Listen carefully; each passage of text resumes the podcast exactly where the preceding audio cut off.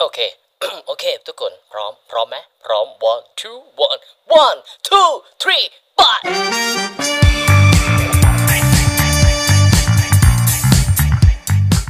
สวัสดีครับ ที่นี่พาสตูดิโอถ้าเกิดว่าคุณชื่นชอบในการชมภาพยนตร์ ซีรีส์ผมเต้ยพุทธิวัฒน์ผู้ดำเนินรายการ เราจะมาพูดคุยรีวิวความรู้สึกหลังดูอย่าลืม กดติดตามพร้อมกระดิ่งแจ้งเตือนที่นี่ ทาง Spotify เท่านั้น ฝากติดตามด้วยแล้วกันนะครับพาร์ทสตูดิโอ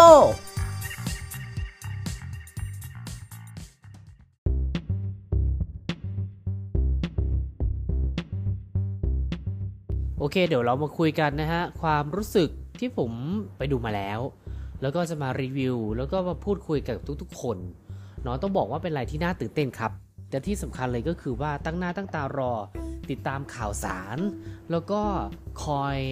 อัปเดตอยู่เรื่อยๆนะ กับภาพยนตร์เรื่องนี้ Aquaman 2 and the Lost Kingdom ภาคแรกสนุกมากดีมาก อันนี้ผมจะไม่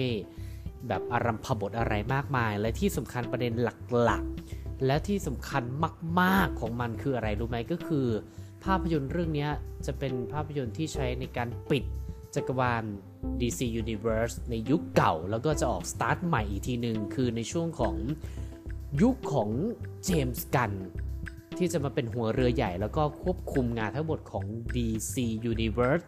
ฉะนั้นเนี่ยไม่แปลกใจว่ามันจะตื่นเต้นขนาดไหนภาคแรกผมชอบมาก ปีนี้ผมดูหนังของ DC สามเรื่องไหม ถ้าจำไม่ผิดถ้าผิดต้องขอขอโทษ ขอโทษด้วยไม่ว่าจะ The Flash นะแล้วก็มี Blue Beetle ต้องบอกว่าทั้งสองเรื่องที่ผ่านมาแล้วก็มาถึง Aquaman 2 เนี่ย ชอบ แต่ว่าจะชอบมากชอบน้อยนี่คือก็ต้องต่างต่างกันไป อันนี้ต้องต้องบอกกันตรงๆอะเนาะคือต้องบอกว่าในตัวอย่างของ Aquaman and the Lost Kingdom เนี่ย มันเห็นได้ชัดมากๆว่าเขาเอาเนื้อหาในภาคแรก มาสานต่อ แล้วก็ continue ต่อมาเป็นภาค 2 เนาะการเดินเรื่องแล้วก็ออกสตาร์ทในภาค 2 เนี่ย เป็นอะไรที่ไม่ซับซ้อนเข้าใจง่าย แล้วก็สร้างความบันเทิงให้กับคนดูได้เป็นอย่างดีนะฮะ จะพูดในโซนที่ชอบก่อนนะ เพราะว่าตัวของอาร์เธอร์หรือก็หรือว่าอัลคาแมนเนี่ยเขาทำหน้าที่อยู่ 2 อย่าง หรือว่ามีบทบาทในชีวิตอยู่ 2 อย่างก็คือการเป็นกษัตริย์และก็ราชาใต้ท้องสมุทรอยู่ใต้ทะเลของเขาก็ว่ากันไป แล้วก็อีกบนโลกมนุษย์เขาเป็นพ่อคนตามตัวอย่างที่เห็นคือเขามีลูกนะ คือต้องบอกว่ามันเป็นอะไรที่กระชับรูปรัดตัดตอนได้เป็นอย่างดีสำหรับใคร ที่ไม่เคยที่ดูภาคแรกมา มาดูภาคเนี้ยเขาก็มีการอธิบายนะ ผมรู้สึกว่ามันอยู่ในโซนที่ผมชอบนะ กับการที่เขาหยิบประเด็นในภาคแรก มาใช้และอธิบายในภาค 2 เนี่ย มันเป็นความกระชับเข้าใจคนไม่เคยดูภาคแรกจะเข้าใจทันที จะอินไม่อินก็ว่ากันอีกเรื่อง แต่ผมว่า เออ เราได้เห็นความเป็นมาของอาร์เธอร์หรือว่าอัลควาแมนก่อนก่อนที่เขาจะมาเป็นแบบว่ากษัตริย์หรือว่าราชาใต้ท้องสมุทรอะไรประมาณเนี้ยเขาต้องสู้รบปรบมือแล้วก็มาพบรักกับ Amber Heard อะไรประมาณนี้แล้วก็มีลูกใช้ชีวิตอยู่ 2 บทบาทในการเป็นราชาแล้วก็เป็นพ่อคนที่อยู่บนโลกมนุษย์เนี่ย มันไม่ใช่เรื่องง่ายเลยนะ หนังโยนข้อความแล้วก็ message แบบนี้มาให้กับคนดู จนมาถึงประเด็นหลักสำคัญนะฮะระหว่างที่เขาเนี่ยทำหน้าที่ทั้งพ่อด้วยทั้งในการเป็นราชาเป็นผู้นำใต้ท้องสมุทรเนี่ยคือไอ้ตัวร้ายเนี่ยเราเห็นใน end credit ภาคแรกนะด็อกเตอร์ชิน ถ้าผมจำชื่อผิดผมขอโทษนะชินหรือซินไม่รู้อะไอ้ด็อกเตอร์เนี่ยเขาอยากจะเห็นโลกใต้สมุทรโลกของออคอแมน แล้วก็อีกเป้าหมายหนึ่งของ Black Manta เนี่ย กูอยากจะฆ่ามึง กูจะฆ่ามึงให้ได้ มึงไม่เคยช่วยพ่อกู ใครดูภาคแรกมาจะอินนะ แล้วก็เขาก็หยิบเนื้อหาตรงนั้นมาใช้ในภาค 2 แล้วก็เขาก็โยนข้อความมาหาคนดูเลยครับว่าตัดตอนมาเลยว่า เออเนี่ย กูได้ไอ้ไอ้ไมค์บองมาเนี่ย ไอ้ตรีศูนย์เนี่ย กูมีอำนาจเหนือมนุษย์แล้วกูแข็งแกร่งกว่าเอาควาแมนอีก และที่สำคัญคือกูแบบฝีไม้ลายมือ สูสีกับอควาแมนเลย และพร้อมที่จะทำลายทุกอย่างฆ่าคนรักคนรอบข้างของอควาแมนและหลังจากนั้นเนี่ยแผนการของไอ้ตัวร้ายมันสูงกว่านั้น คือไอ้ Black Manta เนี่ย มันมีแผนการสูงกว่านั้นครับ จนถึงขั้นว่ามันเป็น story continue ต้องบอกว่ามันเป็นการ continue เนื้อหาที่การดำเนินเรื่องเนี่ย ค่อนข้างไปในทิศทางที่เฮ้ยไม่น่าเบื่อว่ะ ผมยอมรับนะ ภาค 2 ของ Aquaman เนี่ยไม่น่าเบื่อเลย การเปิดเรื่องมาเนี่ยมีการอธิบาย โดยการหยิบเนื้อหาภาคแรก มาให้คนดูส่งข้อความไปหาคนดูว่าเฮ้ยเราเอาภาคแรก เนื้อหาภาคแรกมาใช้ในภาค 2 นะ ว่าก่อนที่ตัวของ Aquaman อาเธอร์ก่อนที่เขาจะมายืนเป็นกษัตริย์เนี่ยเฮ้ยเห็นไหมก่อนจะมาเป็นราชาเป็นอะไรอย่างเงี้ยเขาผ่านอะไรมาบ้าง มันเป็นการรวบรัดตัดตอนอธิบายใน 15 นาทีแรกได้อย่างเข้าใจ และที่สำคัญเลยก็คือว่า มันไปอย่างรวดเร็วแล้วทำให้เรารู้สึกว่าเพลิดเพลิน และไม่น่าเบื่อกับการเล่าเรื่องในภาคนี้จนถึงเราได้เห็นชีวิตของพระเอกหรือว่าแคสหลักอะฮะแล้วก็มาเห็นในจุดประสงค์ของตัวร้ายเนี่ยที่มันอยากจะทำอะไรมากกว่าฆ่า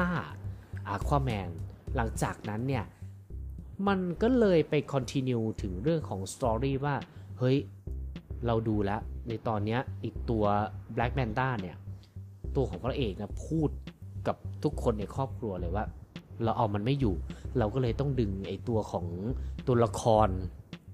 ของไอ้พี่ชายมันกลับมาไอ้ตัวของแพทริกเนี่ยที่เล่นเป็นน้องชายมันเนี่ยคือออมเนี่ยต้องมาช่วยพี่หน่อยเว้ยเฮ้ยน้องช่วยพี่หน่อย คือมันเป็นการประจนภัย พอสองพี่น้องมาเจอกันแม่งประชนภัยอย่างมันนะผมบอกเลยนะสองชั่วโมงเนี่ย ผมดู Aquaman ภาค2เนี่ย And the Lost Kingdom เนี่ย ไม่มีโซนจังหวะไหนหรือว่า scene ไหนที่ที่ผมรู้สึกเลยว่ามันน่าเบื่อพอละไม่อยากดูหรือไม่ก็มีจังหวะที่แบบเคยไหมฮะพอเราดูหนังในโรงภาพยนตร์หรือว่าในรูปแบบสตรีมมิ่งก็ช่างนะ ถ้ามันมี scene ที่น่าเบื่อเราอยากจะแบบ เอาขนมมากินหยิบมือถือมาสไลด์เล่นอย่างเงี้ยอควาแมนไม่เป็นอย่างนั้นนะเขาทำให้เรารู้สึกว่าการดำเนินเรื่องที่กระชับ แล้วก็ลากไปถึงได้เห็นจุดประสงค์ของตัวร้ายปุ๊บเนี่ยมันก็เข้าสู่ในเรื่องราวของสองพี่น้องที่ต้องไปประจนภัย ไม่มีโซนไหนที่ผมรู้สึกว่ามันน่าเบื่อเนาะผมบอกตรงๆเลย พอพี่น้องมาเจอกันในโคตรบันเทิงเลยฮะบทมันทำให้เจสันโมโมอาแล้วก็คุณแพทริกเนี่ยที่เขาต้องมารับบทเป็นพี่น้องกันเนี่ย มันรู้สึกว่าบันเทิงบทดีแหมแบบคุณเจสันเนี่ยโมโมอาเขาเล่นดีมากๆใน Fast and the Furious ล่าสุดอะแล้วทีเนี้ยเจมส์กันเขาดึงความสามารถหรือว่าลายเซ็นตรงนั้นของเจสันเนี่ยมาใช้ในออคาแมนภาค 2 ด้วย จริงๆ เป็นฮีโร่ที่รู้สึกว่าสัมผัสได้ มีความเป็นมนุษย์ แล้วพอมาเจอกับน้องปุ๊บเนี่ยโอ้โหมีความเป็นประจนภัยแบบว่าโอ้โหประจนภัยแบบสุดโต่งแล้วการดำเนินเรื่องบทสนทนา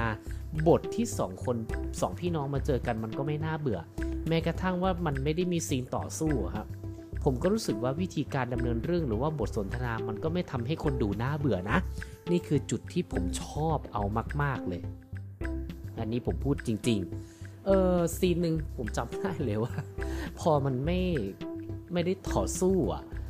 ไอตัวสองพี่น้องอย่างตัวของอาร์เธอร์หรือว่าออมเนี่ยคุยกันเนี่ย มันก็เป็นการโยนมุกตลก แล้วก็หยิบศักยภาพการแสดงของสองคนเนี้ยที่เก่งอยู่แล้วคุณแพทริกแล้วก็เจสันโมโมอาเนี่ยเขาเก่งแต่บุคลิกต่างกันใช่ไหมยืนคู่คู่ๆกันเนี่ย บุคลิกต่างกันเว้ยแต่เวลาอยู่ด้วยกันเอากลมกล่อมซะงั้น เจมเจมส์ เจมส์วานเนี่ยเขาใช้ศักยภาพของสองคนเนี้ยบทมันเลยดูกลมกล่อม มันเลยทำให้เรารู้สึกว่าเฮอมันเพลิดเพลินกับการดำเนินเรื่องของสองพี่น้องประจนภัยก็สนุกดี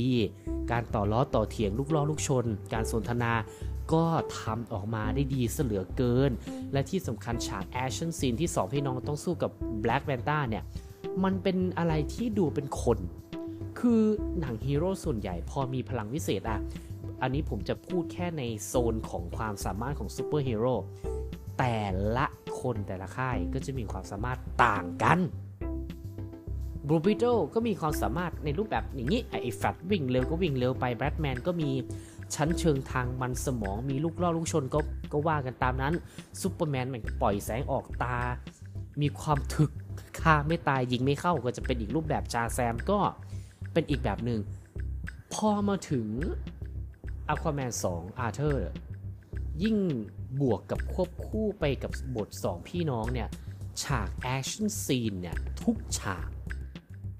มันบันเทิงมากครับ สนุก action scene ผมรวบรัดให้เลยนะ ผมจะไม่ขยายความ หรือไม่ขยี้ฉาก action scene มาก เพราะอะไร มันสนุก จริงๆ ภาคแรก มันสนุกยังไงภาคที่สองเจมส์วานไม่พลาด มือไม่ตก มือไม่ตก ในในในโซนของ action scene มือไม่ตก และที่สำคัญเลยก็คือว่าเขาทำให้ตัวของ cast หลักของออม ออมนี่ก็คือเล่นเป็นน้องของเอออควาแมนเนี่ย ที่เราเห็นในตัวอย่าง ฉาก action บางครั้งเนี่ย มันไม่ต้องอยู่ในยูนิฟอร์มของซูเปอร์ฮีโร่มันสู้กันเหมือนคนธรรมดาสู้กัน เขาดีไซน์เป็นอย่างนั้นเลยเขาต้องการให้อควาแมนดูแบบว่าจับต้องได้ ดูเป็นคนมากขึ้น น้องชายก็เหมือนกันก็ดูเป็นคนสู้รบปบมือต่อยตี ก็แอบมีมุกตลกกบฮาคนดูก็ก็ตลกลั่นโลงโรงภาพยนตร์เลย รอบที่ผมไปดูนะเขาห่างกันทั้งโรงนะ จริงๆ ฉากที่แบ็คอันนี้ใครดูแล้วจะเข้าใจแบล็กแมนต้าโป๊ะเข้าไปที่หน้าน้องชาย คือผมรู้สึกว่าอะไรแบบเนี้ยคือหนังแหมดีซีไม่ได้ซีเรียส มันแอบแวกกับกัดมาเวลนิดนึง ใครที่ดูมาแล้วเนี่ย ใครที่ดูมาแล้วจะเข้าใจ มันแวะกัดมาเวลนิดนึงอะ ฉากสองพี่น้องคุยกัน ว่าไงพ่อโลกิ คือคือคนในโรงอะ คือผมรู้สึกว่าคนที่เป็นแฟนหนังอะ หรือว่าคนที่ดูหนังอะ จะเข้าใจกับมุกเนี่ย มีแอบกัดด้วยนะเออผมว่า action scene สนุกครับ action scene สนุกดีสนุกมากๆ และที่สำคัญคือมันมีการต่อสู้ที่ทำให้อควาแมนเนี่ยดูเป็นคน มันไม่ต้องอยู่ในยูนิฟอร์มของการเป็นแบบว่า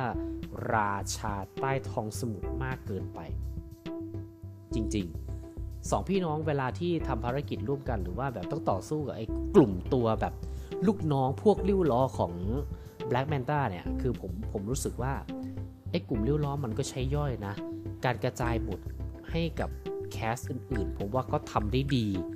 มีจังหวะเด่นใครเด่นมันไม่ได้แย่งซีนใครเลย ผมรู้สึกว่าไม่มีบทที่แบบรู้สึกว่าดอย กบเกินบทคนนี้ กบเกินบทคนนั้นไม่มีนะ การกระจายบทก็ถือว่าทำออกมาได้ดี โดดเด่นในแบบฉบับของใครมัน การต่อสู้บางครั้งนีฮีโร่ไม่ต้องปล่อยพลังตุ้มตาม ก็เจ็บเป็น เออท้อแท้เป็น รู้สึกว่าต้องหาทางออกทางแก้อะไรอย่างเงี้ย รู้สึกว่ากระวนกระวายเป็นเหมือนกัน โดนแบบไอ้แบล็กแมนต้าเนี่ยต่อยมาทีแต่ละที โอ้โหบทจะสู้ตายก็เอาตายนะ ย้อนกลับไปภาคแรกจำได้ไหมครับ ฉากที่มันไล่ฆ่าอควาแมนเนี่ยมันก็เอาตายเหมือนกันภาคเนี้ย ผมรู้สึกว่าตัวร้ายอย่างตัวของเดวิดเนี่ย หรือว่าไอตัว Black b a n t a เนี่ยเราเห็นได้ชัดนะ เขาบิวอัพตั้งแต่ 15 นาทีแรกให้เราได้เห็นเลยว่า กูแค้นมึงนะที่มึงไม่ช่วยกูกับพ่ออะแล้วก็หลากหลายอย่างหลากหลายประเด็นจนสะสมมาถึงจนที่บอกกูได้ อาวุธไอตัวตรีศูนย์มา แล้วก็ได้พลังบางอย่าง ซึ่งผมจะไม่พูดมันจะเป็นการสปอย กลัวคนที่ยังไม่ได้ดู พอมาฟังรีวิวในพอดแคสต์ของผมเนี่ย จะเอ๊จะว่าไงดี จะแบบพอไปดูจริง ๆอะกลัวแบบ คุณจะไม่ได้อัธรสฉะนั้นเนี่ยไอตัวตรีศูนย์มันมีที่มา และที่ไป และเขาใช้เนื้อหาของอาวุธตรีศูนย์เนี่ยอยู่กับตัวตัวร้ายอย่างแบล็กแมนต้าเนี่ยได้อย่างมีประสิทธิภาพเหมือนกันนะครับ คืออย่างนี้ ด้วยความแค้นที่มันสะสมมาตั้งแต่ภาคแรก ย้ำนะไอ้ภาค2เนี่ยทางเจมส์วานเนี่ยเขาดึงเนื้อหาภาคแรกมาขยายอยู่ในภาค 2 คือตัวร้ายเนี่ยเวลามันโผล่ขึ้นมาแต่ละครั้งเนี่ยเรารู้สึกเลยนะ มันแค้นจริงว่ะ มันจะเอาให้ตายให้ได้ จนมันมันขุดพบเจอไอ้อาวุธตรีศูนย์เนี่ย มันไม่ได้อยากฆ่าแค่ไอไอไออควาแมนละ มันไม่ได้อยากฆ่าคนรอบข้างของพระเอกแล้ว กูอยากจะทำลายโลกเบื้องบนที่มันอยู่แบบโลกมนุษย์น่ะเขาโชว์เนื้อหาตรงนี้ขึ้นมาอีกหนึ่งประเด็น เอาจริงๆ เขาโชว์เนื้อหาตรงนี้ขึ้นมาอีกหนึ่งประเด็น แล้วหลังจากนั้นเนี่ยพอที่อควาแมนเจอกับ อีกตัวร้ายอย่างแบล็กแมนต้าเนี่ย ชั้นเชิงการต่อสู้ของตัวร้ายก็ดีนะ action scene เนี่ย คือตัวของอาร์เธอร์ตัวพระเอกกับน้องชายเนี่ย พอมาเจอ Black Manta ในเวอร์ชั่นที่แบบได้ตรีศูนย์ไปเนี่ยเว้ยมันก็เกือบเอาตัวไม่รอดเหมือนกันนะ action scene มันก็ทำเดือดนะครับ เดือดมาก เดือดจริง ๆ เออ และที่สำคัญเลยก็คือมีคนสงสัย และผมจะแก้ไขปัญหา แล้วก็รีวิวรีวิวให้เลย บทของ Amber Heard เนี่ยเขามีปัญหาส่วนตัวผมจะไม่แตะแล้วก็ไม่ลงดีเทลนะ ถามว่าโดนหั่นบทให้มันสั้นลง สั้นลง สั้นลงไหม มีน้อย น้อยแต่ได้ผลเจมส์วันอันเนี้ยอยู่ในโซนที่ผมชอบอยู่ เจมส์ เจมส์วานเนี่ย ใช้ Amber Heard ได้อย่างถูกถูกที่ รู้ว่าเขามีโอเคเรื่องส่วนตัวเราจะไม่แตะแต่รู้เลยว่าหั่นบทให้มันสั้นลง แต่มันเป็นการสั้นลงแล้วได้ผล และไปในเชิงทางทิศบวกให้ได้ด้วย เข้าใจไหมฮะกับว่าเชิงทางทิศบวกคืออะไร คือโอเคเขามีปัญหาแหละ ก่อนหน้านี้อุอควาแมนสองไม่มีปัญหา จริง ๆ พอปัญหาส่วนตัวของ Amber Heard เนี่ยมันเข้ามากระทบถึงภาพยนตร์เรื่องนี้มันมีการถ่ายซ่อมถ่ายแก้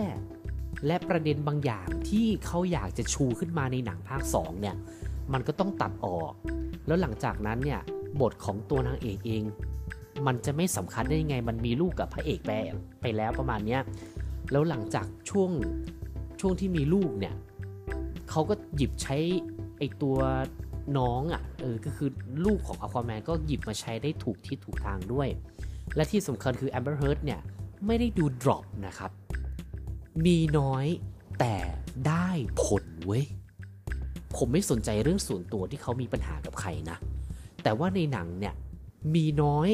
แต่ได้ผล ได้ผลเนี่ย ก็คือใช้ถูกจังหวะ เราให้เขาออกน้อยได้นะ แต่มันต้องมาถูกจังหวะ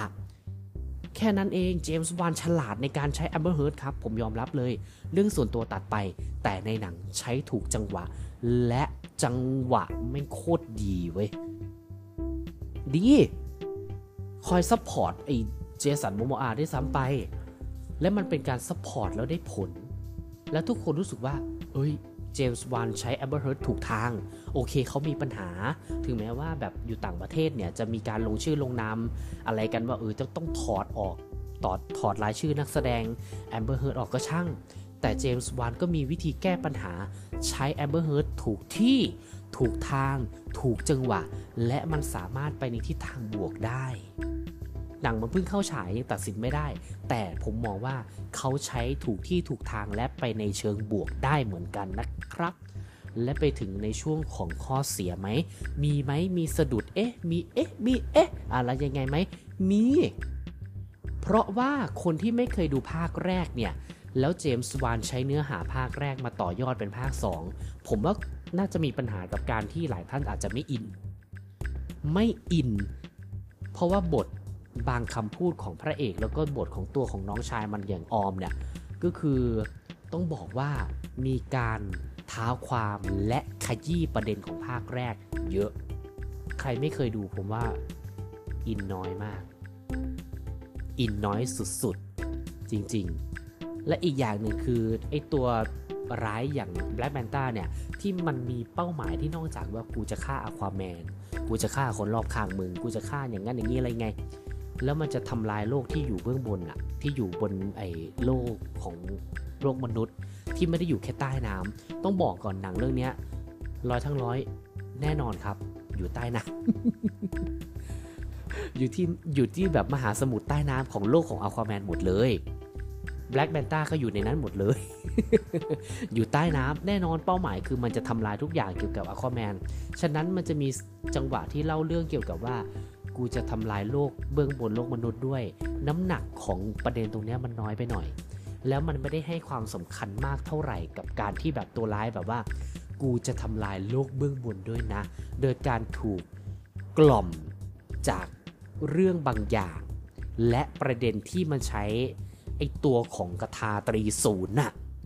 เออ มันถูกตรีศูนย์ครอบงำ นอกจากกูจะฆ่าเอาอยากจะฆ่าเอาความแมนแล้วเนี่ย กูอยากจะทำลายโลกเบื้องบนด้วย น้ำหนักตรงนี้น้อย ประเด็นตรงเนี้ย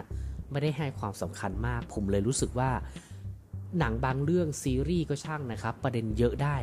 แต่ผู้กำกับหรือทีมผู้สร้างต้องเคลียร์เคลียร์อย่างเดียวไม่พอต้องทำให้คนอินได้ด้วย แต่ว่าประเด็นตรงนี้ผมว่าสอบไม่ผ่านอะสอบไม่ผ่าน แล้วก็อีกอย่างหนึ่งเลยก็คือว่าด้วยความที่หนังมันไม่มีอะไรซับซ้อน ฉะนั้นเนี่ยมันเลยออกมาเป็นหนังตลาดจ๋า โดยที่ ต้องบอกก่อนนะครับ อย่างนี้ ในตอนนี้เราดูหนังทั้งในโรงภาพยนตร์และในรูปแบบสตรีมมิ่งความแปลกและสดใหม่แม่งมันก็ต้องมีเข้ามาบ้างเอาความแมนไม่มีอะไรแบบนั้นเลย การเดินเรื่องเนี่ย โดยการที่เจมส์วานเอาประเด็นจากภาคแรก มาต่อยอดใช้ในภาค 2 ถามว่ามันไปง่ายไหม ไปง่ายแต่ความสดใหม่ไม่มีเลย รวมถึงฉากแอคชั่น Final Battle ตอนจบ ความหวือหวาหรืออะไรต่างๆ นานาเนี่ย เจสันโมโมอาเคยออกมาพูดนะว่าภาค2ออคอแมนเนี่ยจะมีความยิ่งใหญ่ พอๆกับภาคแรกหรือไม่ก็มากกว่า เอออันนี้ออกตัวแรง พี่ออกตัวแรงนะ ผมว่าพี่ออกตัวแรงนะ พี่เจสันโมโมอาผมมีความรู้สึกว่า action scene ในช่วงท้ายเนี่ยทำไมผมชอบแบบภาคแรกมากกว่า อืม ผมชอบแบบภาคแรกมากกว่า จริง ๆ ด้วยความสดใหม่ในเรื่องเนื้อหาไม่มี น้ำหนักในบางอย่างของตัวร้ายที่อยากจะทำลายเบื้องบน บนโลกมนุษย์ น้ำหนักตรงนี้ไม่เพียงพอนะครับ ผมไม่อินกับประเด็นตรงนี้ และที่สำคัญคือประเด็นของพี่น้องต่างๆ นานาเนี่ยของคุณเจสันโมโมอาแล้วก็แพทริกเนี่ยผมรู้สึกว่าใครที่ดูภาคแรกมาแล้วอาจจะอินนะ แต่ใครไม่เคยดูมาเลย มาเห็นไอ้สองพี่น้องคู่นี้ทำงานร่วมกันเนี่ย ผมว่าไม่อินว่ะ ต่อให้มันจะมีซีนแบบประจนภัย ต่อสู้ร่วมกันก็ช่าง ใครไม่เคยดูภาคแรกเนี่ย แล้วผู้กำกับดันขยี้ประเด็นตรงนี้ด้วยสิ ประเด็น 2 พี่น้องเนี่ย ผมว่าไม่น่าอิน และที่สำคัญคือ Final Battle ฉากตอนจบเนี่ย แหม build up Black Manta มาสักดีเลย กลับมาขายบางอย่างที่มันรู้สึกว่า เฮ้ย กูชูตัวละครตัวอื่นให้มันเป็นแกนหลักมากกว่า Black Manta มากกว่า จริงๆ และที่สำคัญมันก็วนกลับไปขยี้ประเด็นพี่น้องความรักต้องสามัคคีกันนั่นนู่นนี่ why อะไรวะเนี่ยทำไมตอนจบเป็นอย่างนี้ มันไม่ได้โฟกัสที่แบบการแบบตูมตามต่อสู้เป็นแบบ battle เหมือนตอนตอนจบภาคแรก คุณผมถามนะ ถ้าเกิดว่าใครดูอาควาแมนภาคแรกมาเนี่ย ตอนจบเห็นไหมฮะ มันสู้กันแบบ โอ้โห แบบมีทั้งแบบฉากสงครามใต้มหาสมุทร แล้วก็ไอ้อะไรนะ ฉากแบทเทิลกันอยู่บนไอ้โลกมนุษย์อีก โอ้โห มันตะการตา แต่พอมาเจอภาค 2 ผมรู้สึกว่าสนุกไม่สนุกนะ แต่ผมรู้สึกว่าวนกลับไปขยี้ประเด็นพี่น้องทำไมวะทำไมไม่เดินหน้าต่อ อะไรสักอย่างหนึ่งไปเลยอะไรประมาณเนี้ยและที่สำคัญคือ Black Manta ที่เป็นแบบที่แบบบิวอัพมาทั้งเรื่องเนี่ย พอมาถึงตอนจบเนี่ย เฮ้ย เหมือนตบหน้าคนดูตบเปี้ยเลยนะว่า เฮ้ย กูหลอกมึง กูหลอกมึงอะไรประมาณเนี้ย ฉะนั้นเนี่ย ผมพูดอะไรเยอะไม่ได้ เดี๋ยวคนที่ยังไม่ได้ดูจะไม่สนุก ตัดคะแนนเลยแล้วกันนะฮะ Aquaman and the Lost Kingdom ปิดจักรวาล DC ยุคเก่าก่อนเข้าไปยุคเจมส์กัน เต็ม 10 ตัดที่ 7 เต็ม 10 ครับ ผมขึ้นโผให้ได้ไหมกดคลิกคลิกเป็นการเหมือนโบดอะคุณชอบภาคแรกและภาค 2 หรือว่าภาค 2 มากกว่ากันออก่อนเข้ายุคเจมส์กันเนี่ยที่จะมาเป็นหัวเรือใหญ่ของ DC Universe ต่อไป แต่เป็นการปิดแบบสมบูรณ์ไหม